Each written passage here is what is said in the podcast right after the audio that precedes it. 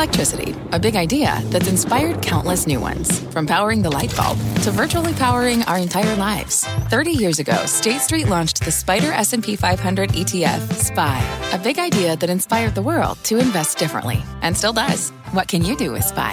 Before investing, consider the fund's investment objectives, risks, charges, and expenses. Visit ssga.com for a prospectus containing this and other information. Read it carefully before investing. SPY is subject to risks similar to those of stocks. All ETFs are subject to risk, including possible loss of principal. Alps Distributors Inc. Distributor. You're listening to The Exchange. Here's today's show. Thank you, Scott. Hi, everybody. I'm Kelly Evans, and I'm sorry to tell you that stocks are in the red again this afternoon. The NASDAQ is now having its worst month since November of 2008. We're 14% down from the November highs. We're below 14,000 on the NASDAQ. And now $1.3 trillion of expiring options is adding to the market anxiety today. We will explain.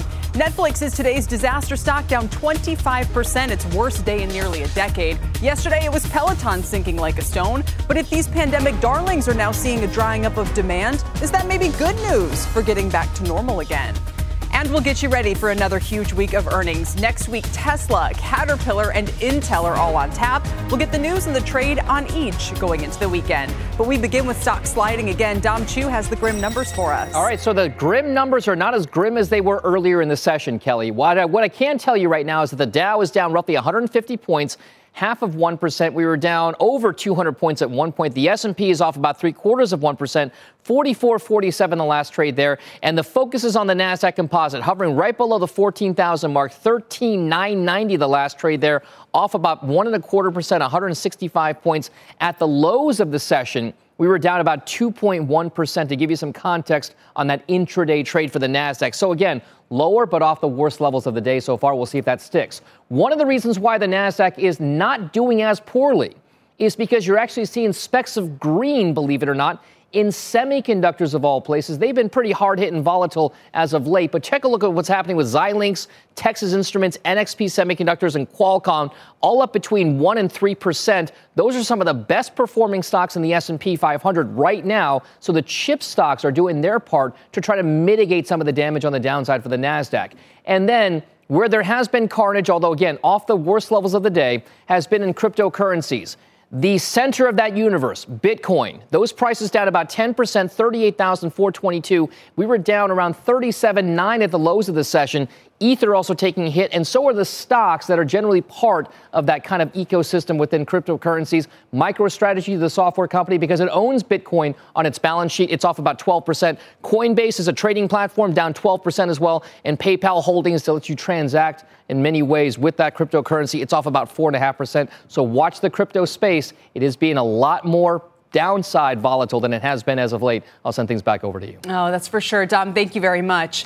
And we have a record number of option expirations adding to the market's volatility today. 178 million contracts, including mutual funds and ETFs, are set to expire today, along with 135 million single stock options. Now, some have estimated the value affected at more than $3 trillion.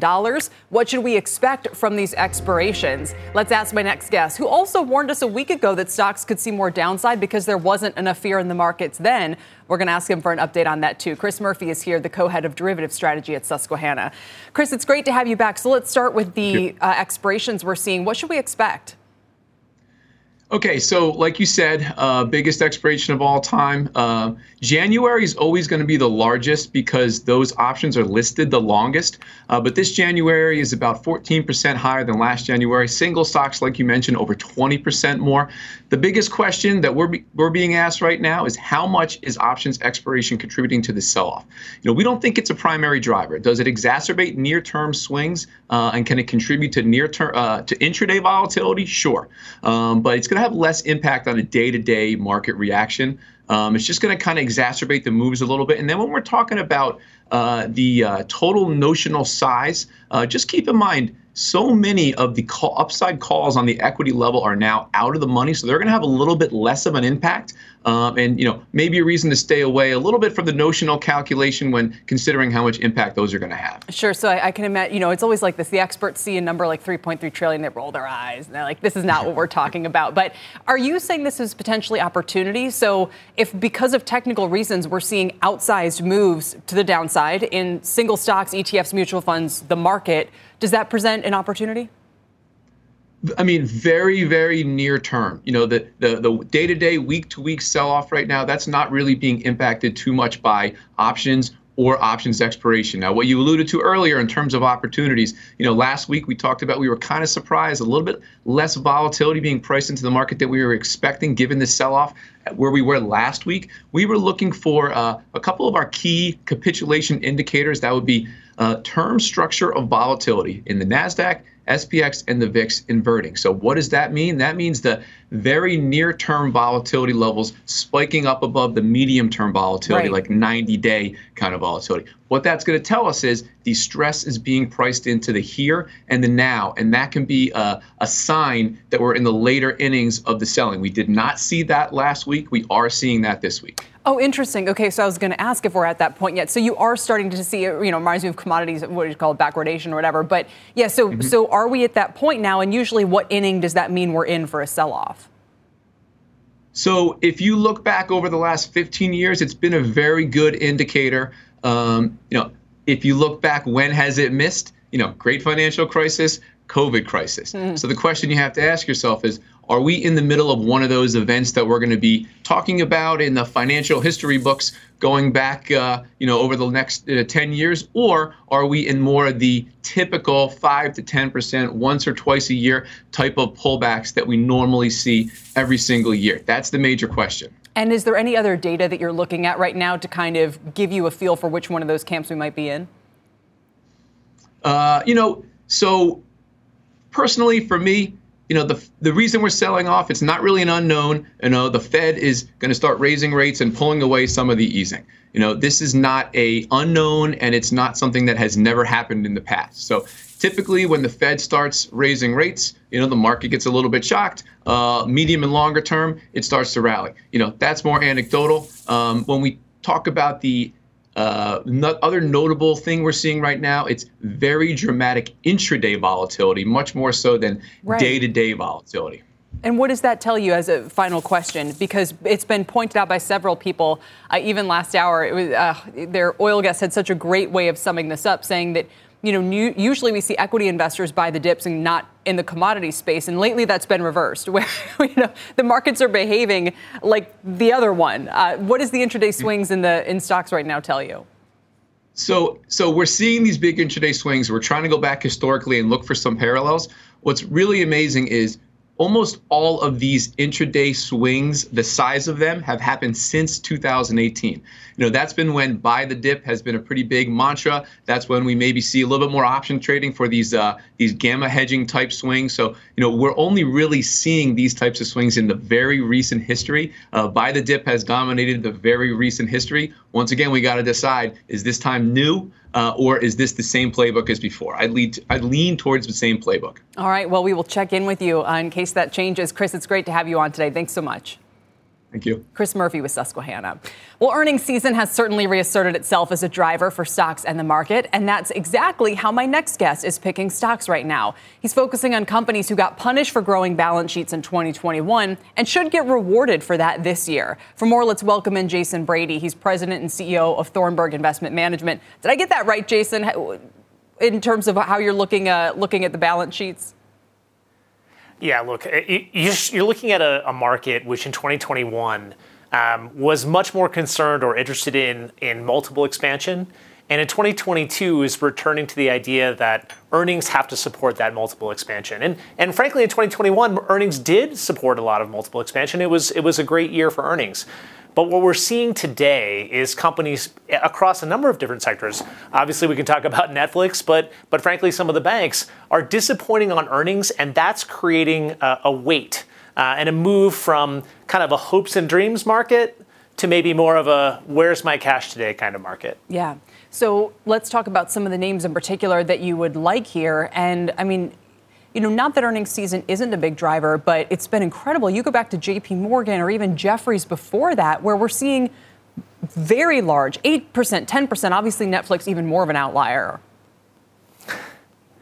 Right. JP Morgan is an interesting is an interesting name. They I wouldn't say they disappointed on earnings exactly, but what we started to see was the effect of some wage pressure on on their margins. And that is going to be something that we're going to see moving forward for across a number of different companies that rely on skilled labor. JP Morgan is, however, one of those beneficiaries of higher volatility in the form of what I would view as a time that trading revenue is likely to go up, a disappointment in this prior quarter, and obviously rates rising, which is something that I think is also uh, going to be a future of the markets going forward. Netflix, a really interesting one. Um, Netflix is one of those where you wonder if correction is, is a great, uh, great term. I'd rather be buying Netflix here than Peloton. I mean, frankly, the Netflix chart looks like a good Peloton workout, whereas Peloton chart looks a whole lot like a, a, a cool down. Yeah, it looks uh, like a right now, Netflix on, yeah. is right, exactly. Netflix is valued similarly to Disney, which seems much more reasonable than trying to put a multiple on negative earnings. Give us a couple more names, Jason, or, or parts of the market that you think are interesting here.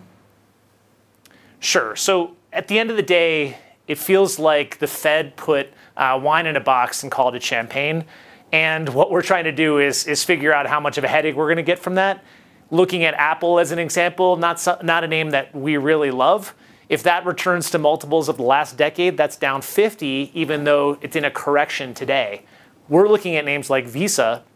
Visa has been struggling relative to the marketplace but it's a it's it's going to benefit from continued transactions. And in our view, fintech is something that seems to be bought by large financial institutions as as opposed to uh, massively dis- disrupting Visa's terrific network. So there's another name that's that's interesting in the financial space. And a final thought on the markets overall. I mean, where how do you sort of foresee this shaking out for the next few weeks? Are you getting more opportunistic, looking for you know finding more companies a la Netflix or or whatnot that look attractive to you versus the t- more difficult environment you could say of 2021?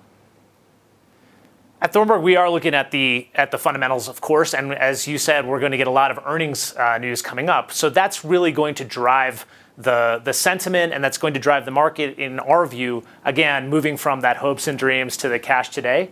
So as we're looking at uh, how how investors should should position themselves, it's much more about names that you can forecast earnings as opposed to names where you can forecast sentiment.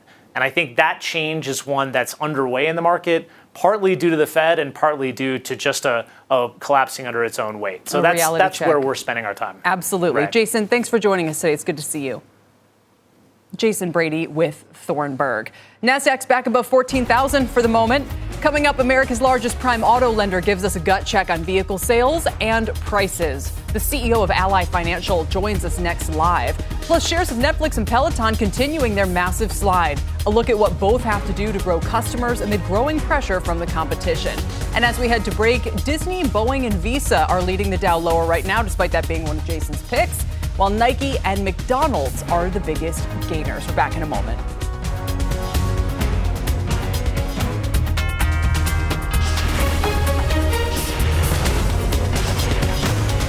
This is The Exchange on CNBC. What's on the horizon for financial markets? At PGIM, it's a question that over 1,400 investment professionals relentlessly research in pursuit of your long term goals. Specialised across asset classes, but united in collaboration, our teams provide global and local expertise. Our investments shape tomorrow, today. Pursue your tomorrow with PGIM, a leading global asset manager. This podcast is supported by FedEx. Dear small and medium businesses, no one wants happy customers more than you do. So you need a business partner just like you. Like FedEx, who understands your passion for serving your customers because they have the same commitment towards you. That's why FedEx offers you picture proof of delivery, packageless and paperless returns, as well as weekend home delivery to 98% of the U.S. on Saturday and 50% on Sunday. See the FedEx service guide for delivery information. What's more, FedEx Ground is faster to more locations than UPS Ground. Trust FedEx for timely deliveries. See what FedEx can do for your business. Absolutely, positively FedEx.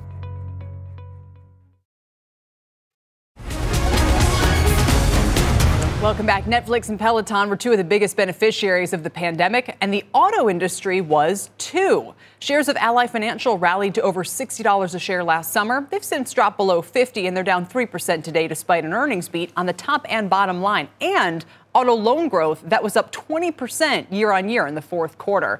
For more now, I'm joined by Ally Financial CEO Jeff Brown. Jeff, it's great to have you and we're also curious, what's the latest state of play in the autos market?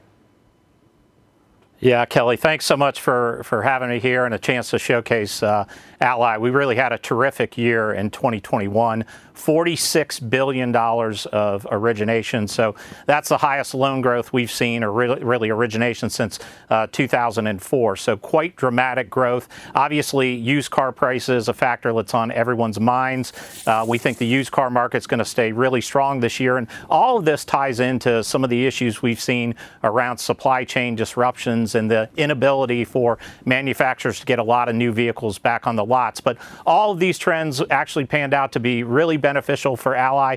Uh, we are the largest uh, prime lender in the U.S. and one of the largest used car lenders in the U.S. So this market's been quite good for the yeah. financial performance of the company. We were really pleased to announce great earnings this morning. It was a tough market backdrop, obviously, but uh, really great numbers from Ally. Well, and, and it's that's why I'm, I'm glad to have your view from kind of you know in real time as to what's happening here. I mean, we all expect I think a lot of people expect, maybe we're wrong, that used car prices are going to massively reset, right? Or that sales will massively reset because it just can't keep going up at 50% a year or whatever happened last year. What gives you the confidence to say you think that market will remain strong this year? Yeah, so I mean, a lot of this comes back to issues on new car production, and we did see new car inventories at the end of the year tick up just a touch, but I think in conjunction, it's all very, very modest on what we've seen. And so, demand for uh, used cars and for cars in general remains very, very strong. Consumers are still buying cars, again, evidenced by $46 billion of production we did last year. But we think the normalization in used car pricing is going to be very, very gradual. In early signs, uh, uh, in 2022 is the market staying quite strong. What I will tell you within our financial projections that we provide to the street, we call for a 15% decline between uh, the start of 2022 and the end of 2023.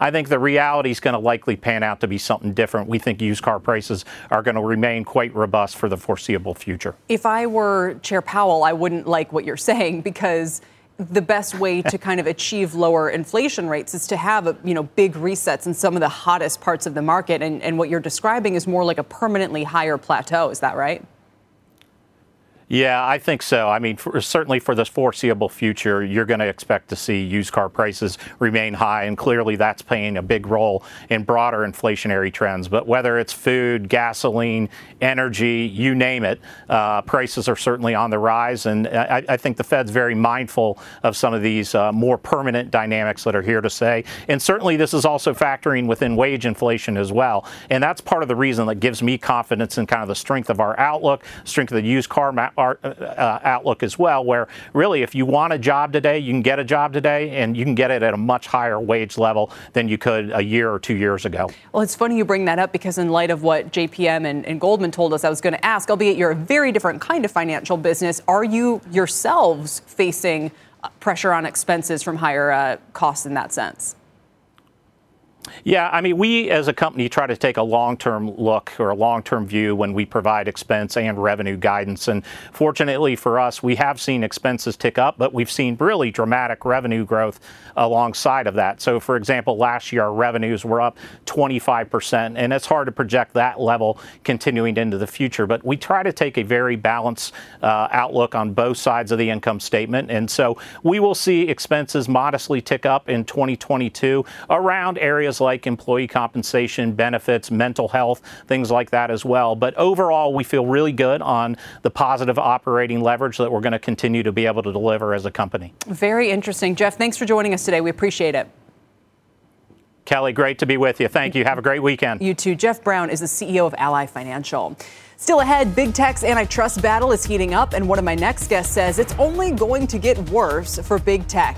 He joins us with what he sees for them ahead and what the company should do about it. Plus, the meme stocks are getting crushed so far this year. AMC down 37%, GameStop down nearly that much. A lot of first time investors are getting their first taste of the tax implications on these trades as well. All you need to know ahead. People today can spend half their lives over 50.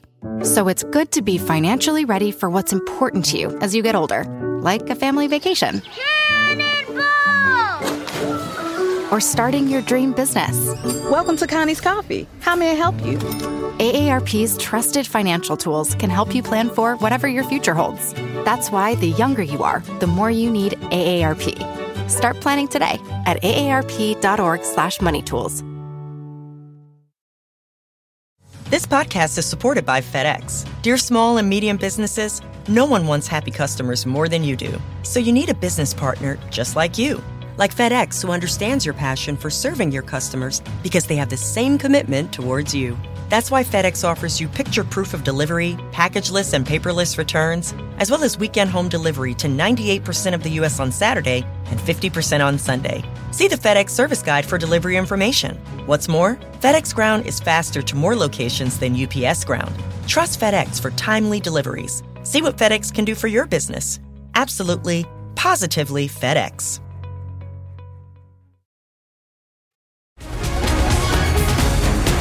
Welcome back, everybody. This has been the toughest stretch of the market lately. This afternoon slide into the close. The Dow is near session lows. We're down 240, so we're only about 20 points off that level so far. The Nasdaq back below 14,000. It's the worst performer with a one and a half percent drop today. Every sector is negative for the week. Consumer discretionary is the biggest laggard, down more than 6%, having its worst week since the pandemic, March of 2020. Financials are seeing their worst week since June. And tech is now down 10% in January, on pace for its worst month since 2008. You can blame the chip makers for a lot of that. Elsewhere in big tech, Amazon is the biggest laggard today. It is set to post its fourth straight week of losses. The shares are down 10% in the past four days, are down 4% today.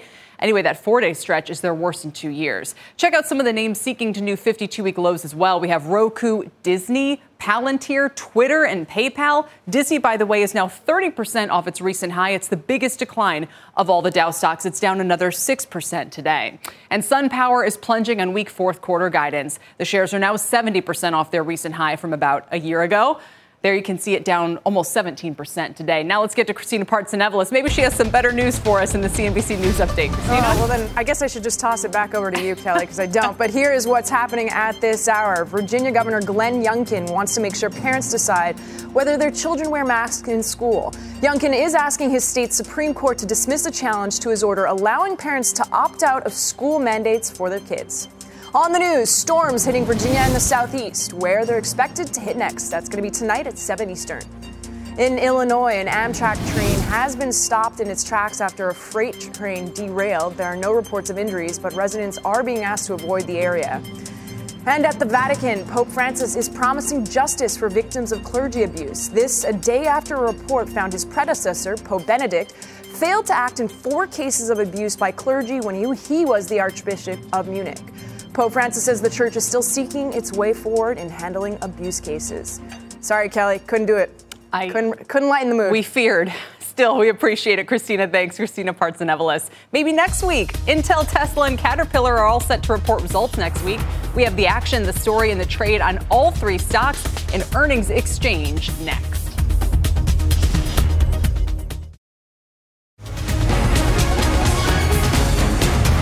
Welcome back, everybody, to Earnings Exchange. Things really ramp up next week for earnings. Maybe we should be bracing ourselves because nearly half of the Dow components are reporting. So, in this edition of Earnings Exchange, let's hit a couple of stocks, starting with Intel reporting next week. One of 2021's worst performing chip stocks, now one of the only names that's actually positive so far this year. They also announced today they'll pour at least $20 billion into factories in Ohio as they expand capacity. So, is it all going to work for the stock? Joining me with the story on Intel is our own Michael Santoli. And here with our trades today is Gina Sanchez, Chantico Global CEO and a CNBC contributor. Welcome to you both. Mike, Intel, what are you watching? Well, the big question is whether expectations have been pounded down low enough going into this report. It's not about this year's earnings for Intel. Everyone knows it's going to be a retrenching and reset year. Uh, the last six quarters, though, Intel, the stock has declined on earnings uh, by an average of 10%. That's sometimes when they've beaten the number, too because the guidance has been bad. To me, it's all about incremental progress toward the long-term plan, not really about what the quarter or even, you know, the rest of the quarters this year is going to deliver. That's how the stock is valued right now. It's on a maybe turnaround, 14 times forward earnings. Only a quarter of all analysts have a buy on it. So I, I think you could argue that, that expectations should be pretty low going in. Are they starting to turn a corner here, Gina? Do you like the stock? So I actually think that they are starting to turn a corner here. There's a couple of things that are coming together for Intel. In the near term, you have a big refresh cycle that's happening. Just post pandemic, everybody's ordering new PCs. That's going to help in the in the near term. You also have Mobileye that's going to IPO. But in the longer term, they're making some pretty significant investments uh, into new fabs in Ohio and Arizona, which was announced earlier this year, uh, last year. And you have uh, the potential for congressional support um, through a chip legislation that would also benefit them. So that's the longer term. That's pretty positive for Intel. All right, so you're, you're mildly bullish, I think we'll call it on that one. Uh, we appreciate it. Michael, thank you. Mike Santoli, we'll see you again soon. And let's move along to Tesla, the $1 trillion auto giant, down 9% to start the year, despite crushing estimates for deliveries in 2021 and in its fourth quarter. Analysts will be watching for comments on production delays around the Cybertruck and demand for vehicles as competition heats up. Maybe we'll even hear Elon Musk back on the call. Phil LeBeau is here with the story on Tesla. Phil? Kelly, that's the expectation that we will hear from Elon Musk during the analyst call. And what people will be focused on, separate from the results for the fourth quarter, which, by the way, don't be surprised if they exceed expectations. They had knockout numbers in terms of deliveries. Average, average transaction prices have been climbing higher. The real focus is going to be what does Elon Musk say about Tesla's product roadmap? Now, that'll obviously include the Cybertruck, Cybertruck, which many people believe is going to be pushed further into 2023. Do we get better clarity on that? What does he say about Austin and Berlin in terms of production starting? And what kind of indication does Elon Musk give us about perhaps future models? Maybe they're not going to show us a future model, but they may say something like, look, a particular type of vehicle is in our wheelhouse, and we think that we can roll that out at some point in the next couple of years. Those are the kinds of things that people will be focused on when he talks during the analyst call. So we'll see if this product roadmap is really a roadmap or is it you know, some indications, and then we're left to wonder, okay, what exactly will Tesla do over the next couple of years? Right, but if Elon himself is on the call, at least the possibility remains a little bit elevated that he'll say something like that. Gina, the stock's yes. back below a thousand today. What do you do with them? So this is a tough one right now because the market sentiment is really against very, very uh, highly priced stocks. If you look at the market, everybody's value hunting, and that's not really what Tesla is. So I'm not sure that an earnings beat would would save it from seeing more declines, as the market sentiment is just against uh, highly valued stocks right now, regardless of what the outlook looks like. By the way, Phil, since we already know the delivery number, I'm not you know, accustomed to following Tesla's results as if revenue and EPS matter so much because as we've said so many other factors move the stock. But what do you think is the most important financial metric this time around?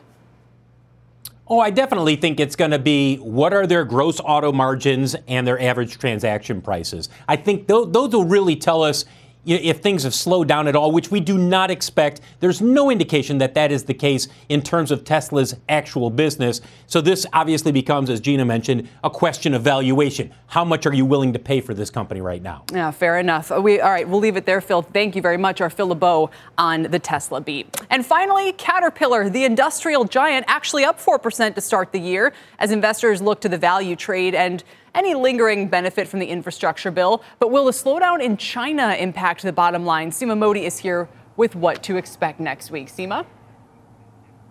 Kelly, it's been a standout this year, outperforming the industrial sector. While supply chain constraints are not expected to go away in the near term with Omicron, there is this narrative building around Caterpillar around its longer term, longer term story remaining intact. At the center of that debate, though, will be China. Do we see a much needed rebound in the second half of this year? And does a company like Caterpillar, Kelly, hold up well in the face of rising rates on this idea that it's highly diversified, profitable, stable dividend, potentially entering an upcycle with this infrastructure bill around the corner. There are also questions, though, around technology. At the Consumer Electronics Show, John Deere had a very big presence there, right? It's been one mm-hmm. of the more mm-hmm. innovative industrials, putting a lot of money towards M&A. Where does Caterpillar stand on that front? Will they unveil some new products when it reports earnings next week? It was refreshing to see Deere get so much buzz at the electronics show and everyone talking about, you know, self-driving tractors and all the technology that's coming. Gina, do you think this is going to be Caterpillar's year? So I think Caterpillar has one huge advantage going for it, which is that it is stable and it is not highly valued. This is a great stock. And if you, as I mentioned, that market sentiment really favors a stock like Caterpillar because it's not expensive, uh, it's a good grower, and it is still being benefited from the continued recovery. Uh, the recovery in the developed economies are starting to slow, but we, we should expect a recovery to really take hold in parts of the emerging world that really haven't gotten to recover yet. Um, so we still have a good outlook uh, net net for for Caterpillar going forward, and we're pretty bullish on it. And Seema, it is a, you know a reminder that as much as we're talking about the U.S. maybe you know experiencing more of a reopening revival this year, I can't quite figure out what's going on with China. They just cut rates and. You know their COVID strategy um, paid off in the early stages of this pandemic, but we'll see about now. And interestingly enough, uh, Kelly, if you remember during the Trump administration and at the height of the U.S. Uh, China trade discussion, Caterpillar was seen as one of this proxy, right, when it comes to China's trajectory. It makes about 5 to 10% of its sales in that country. So, absolutely, the commentary we get from CEO Jim Umpleby on the outlook for China may actually provide better guidance than the economic data hmm. we get from China. I think that's actually why Wall Street looks to this company for guidance. Yeah, no, a great point. It's forward PE still below 19 as well. Gina, a quick final comment before we let you go. Could you just give us one on the markets overall as we as we wrap up a pretty frustrating week? You know, look, the markets right now are, are really, if, if I would, if I could describe this market, I think it's a GARP market. I think this is a growth at a reasonable price market. We're still seeing growth. Growth, growth is still above expectations in uh, all of the earnings expectations in every sector except financials are expected to be above 10 year averages uh, for this year. So that's growth. Um, but the market hates anything that's overpriced right now. Um, so not a pure value play. I think it's a GARP play. A GARP play. it's like an onomatopoeia, just one of those words that sounds, you know, like what it is. Um, Gina, thank you very much. We'll let you go, Gina Sanchez. Seema, thanks to you as well. Seema Modi reporting. And up next, while FTC Commissioner Lina Khan faces high profile scrutiny of her stance on big tech, a Senate panel yesterday dealt the industry a blow. Why companies need to be ready to face off with both enforcers and lawmakers, and how much it'll cost them next.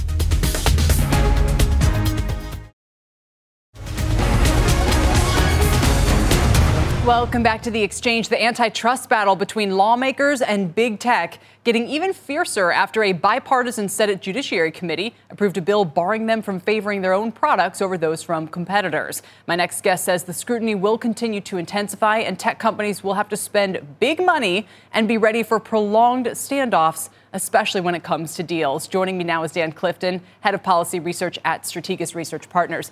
Dan, it's good to have you. A dizzying couple of weeks here in terms of, you know, Lina Khan giving kind of her blueprint. Now, this Senate committee. How, let's start with the Senate uh, legislation. How seriously should companies take this?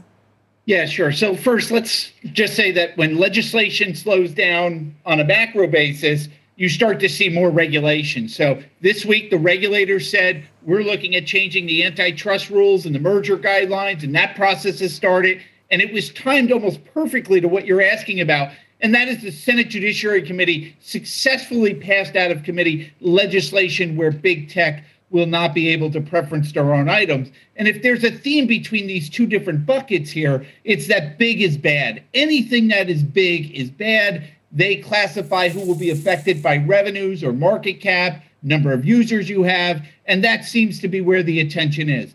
This bill passed out of committee 16 to 6 that's within a 50-50 Senate, Kelly. So it shows you there's bipartisan support. Wow. But when you when you tally up the members uh, and what their comments were yesterday, a majority of members still expressed reservations with this legislation. So it's got a long way to go in the Senate. There's going to have to be changes. This bill passed the House in June, very similar, and it's been stalled in the House ever since. And particularly, California members are worried about their own companies being attacked there's issues over U.S. competitiveness, issues over U.S. privacy, privacy particularly with Apple, and then uh, other types of more specific issues that will be dealt with on a company by company basis. But you can start to see this pricing in. Amazon's probably the most affected by this. It's down 6% in the last two days since this bill passed out. Wow. All right. So you think this definitely is a reason for their underperformance. Let me ask you one. I don't know if you're the right person to ask or if this is even the right question to ask, Dan, but.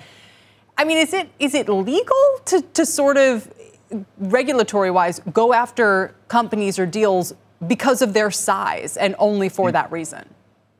Yeah, no, uh, under existing antitrust law, which is pretty clear, being big alone is not a reason to do it. Even being a monopoly is not alone to do it. But you have to be abusing that market power for that deal to be there. Antitrust law is pretty clear. It's been there for 40 years. And what you're seeing on the regulatory side is that any deal really over $10 billion, no matter what industry, I know we like to talk about big tech, right. but this is affecting rails, it's affecting insurance, it's affecting airlines. It's unbelievable how big of an impact the Biden antitrust regulators already have had and that's why you're seeing merger spreads widening out. You have multiple merger spreads in this $10 billion more range that is double digits, and some of them are over 20%. And they probably would have went through under President Obama or President Clinton or definitely George W. Bush and, and Donald Trump. So something has changed here. It started to really change around the month of June. And it was this idea that once you get too big, not only or do you have this kind of market power, but it starts to affect wages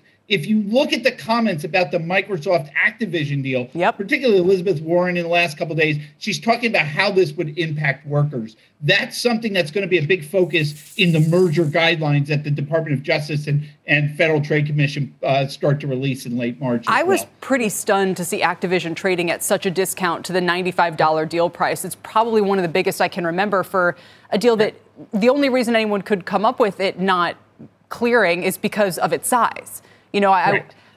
I didn't yep. hear a lot of you know figures cited about Microsoft's share in the gaming market. There's Activision, as you can see, still not moving much um, from when that deal was announced. So, what would you tell investors here? Should big should should I mean if it if it takes a couple of years for Microsoft to close this deal or it doesn't even get closed, what's going to be the fallout from all this? So you hit all the important points. You're going to have a widespread because of uncertainty. And Microsoft guided that this is going to take a year, year and a half to get through. Why would I want to sit there at a 15% spread and just sit there and waste my capital on that now? So as you get closer to those guidelines, I think you'll see the merger ARB, uh, ARBs come in. But this would probably be a deal with a much lower spread if we didn't have the events over the last year in terms of this. But I want to be very clear here. Antitrust allows you to go to court AT&T was challenged by Donald Trump. They went to court and they won. It's a really beautiful process. The goal of the regulators is to extend this process out, threaten court and say, if you're going to be in, you got to be in for 18 to 24 months. That's going to be the threshold for companies. Are you willing to go all the way to the end to be able to do this? And that's a different hurdle now for deals that because they're not going to change the law in this specific area. One other big point that you just referenced, though when Google announced its merger of Fitbit, every single antitrust senator and congressman that you see out there passing this bill criticized that deal when it happened. Kelly, they were awfully muted when Microsoft announced its deal this week. And I think that is something very, very interesting because it's telling us that Microsoft has basically laid down some of the groundwork and have more political support. They're viewed as the good guy relative to some of these FANG names that are viewed as the bad tech. Very, I mean, very big. Yeah. Microsoft is bigger than them, but they're the good tech at this point. I know. And now we think Fitbit. I mean, it's so small. Why would anyone even care? Dan, it's a great point. Thank you so much. It's good to have you today. Dan Clifton Thank joining me from Strategas. Still ahead, taxing your attendees. I'm missing something here. Uh, meme stocks are having a rough start to the year, but after monster rallies in 2021, we'll get a look at what Reddit traders need to know ahead of April 15th next.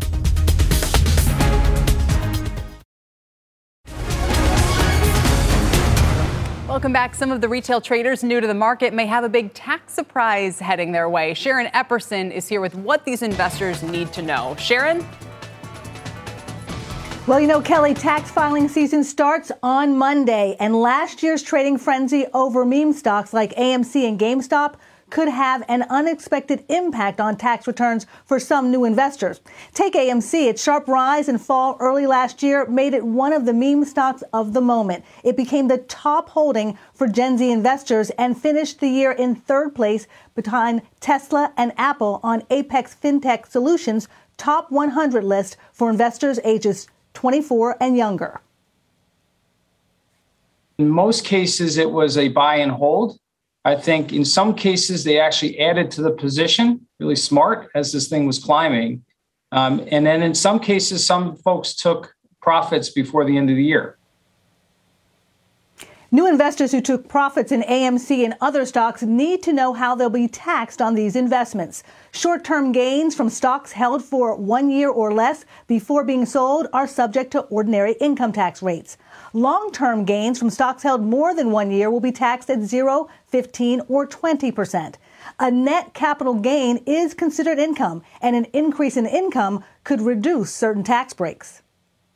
Student loan interest, uh, child tax credits, um, you know, deduction for medical expenses. Uh, these things are all tied to your uh, adjusted gross income. The higher your adjusted gross income, the fewer tax breaks you may be eligible to get, Kelly. Well, and we're talking about kind of if you've had gains. What about if you've had losses? What should you do tax wise?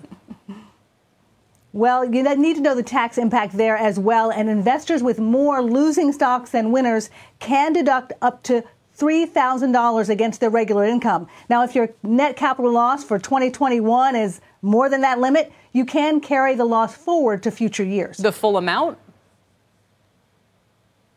You can carry the lot, yes. Every year, use that 3000 If you have a lot, wow. you may take several years to exhaust that, but you can't use it against your gains. Yes. Interesting. You could use that for decades. All right. Know. So it's great to make profits. That's what happens if you have losses. Um, is there a longer term tax impact from trading that new investors should be aware of?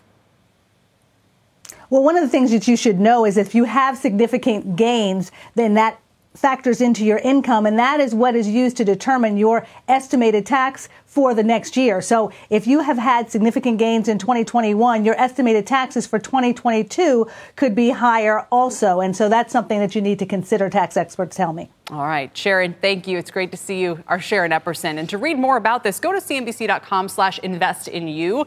And we should note that NBC Universal and Comcast Ventures are investors in Acorns. Up next, shares of Peloton and Netflix getting hammered over the past two days, both down more than 20%. We'll look at what the two companies need to do do to fix their growth problems and stay competitive.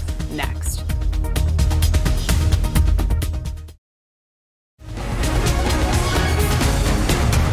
Subscribers, riders, users, call them whatever you want, but both Netflix and Peloton are seeing growth struggles. Peloton says it plans to reset production levels and is considering possible layoffs to make its business more flexible, while Netflix is on pace for its worst day in nearly a decade after noting competition is starting to eat into its subscriber growth, despite adding more than 8 million subs last quarter. Is it fair to paint both of them with the same brush? For more, let's bring in Dan Gallagher, reporter for the Wall Street Journal, and Mark Douglas, CEO of advertising software firm Mountain. Mountain. Welcome, guys. Dan, I'll start with you. What, what do you do with Netflix here? I think uh, I think Netflix is going through this uh, pretty painful adjustment. At least investors are readjusting. How are they going to value this business? Because with the you know the Q1 you know subscriber forecast that we saw really indicates that you know growth is going to be slower going forward. And this is a company that's been growing its user base reliably in the 25% range annually, um, even in the years ahead of the pandemic. And now, you know, Wall Street's modeling that's more of a high single digit number in the years ahead. Um, and so, because investors have been so focused myopically on streaming additions, they have to figure out a new way to uh, e- evaluate Netflix as more of like a revenue cash flow growth story, as opposed to like a fast user growth story. Yeah, in every way, Mark, it seems like Netflix is maturing. It, you know, its PE is way down from what it used to be. At last check, it was around 35. You know, it faces competition. It's a mature business now. But what happened with this most recent stretch? I mean, why do you think all of a sudden they're having a hard time adding as many subs as they expected? Well, I think it's really simple. Everyone has access to Netflix. And so, I mean, it's literally hard to find someone who doesn't have a Netflix account or have access to one. But that's actually an opportunity for the business that for years they've been encouraging sharing of accounts, but the company can slowly start to essentially make that more difficult and drive more subscribers. And I think one thing that hasn't been explored for Netflix at all, but they, they really should consider, and there have been rumors of it, which is to have an ad supported offering so they can go beyond the 70% market share they have um, into you know really the corners of the market and get every single entertainment consumer i also thought mark it was interesting that you're warning a little bit about this idea that yeah, it's a hit driven business. And so, you know, Netflix is going to keep coming out with these great shows and that'll drive subscriber growth. And what, what, what worries you about this model? Well, I think that the thing that's interesting about Netflix is hits come and go. It's 10 episodes a year for anybody, for HBO, for, for, Hulu, anyone. But then you, as an entertainment consumer, you're looking for what to watch. And that's the space Netflix dominates. It's the time, the entertainment time between hit shows, both on Netflix and in other worlds. And that's why they actually really dominate this market, I think, in a way that no one else does. And I think them becoming hit driven is actually not healthy for the business. They want to continue to be the go to choice every night of the week, not just when your favorite show is on. I guess, Dan, they were by default in the past because they were kind of the only game in town. But there are other streaming services that you can linger on. You know, the, the famous joke about Netflix is you spend half an hour watching nothing, right? Just, just kind of poking around.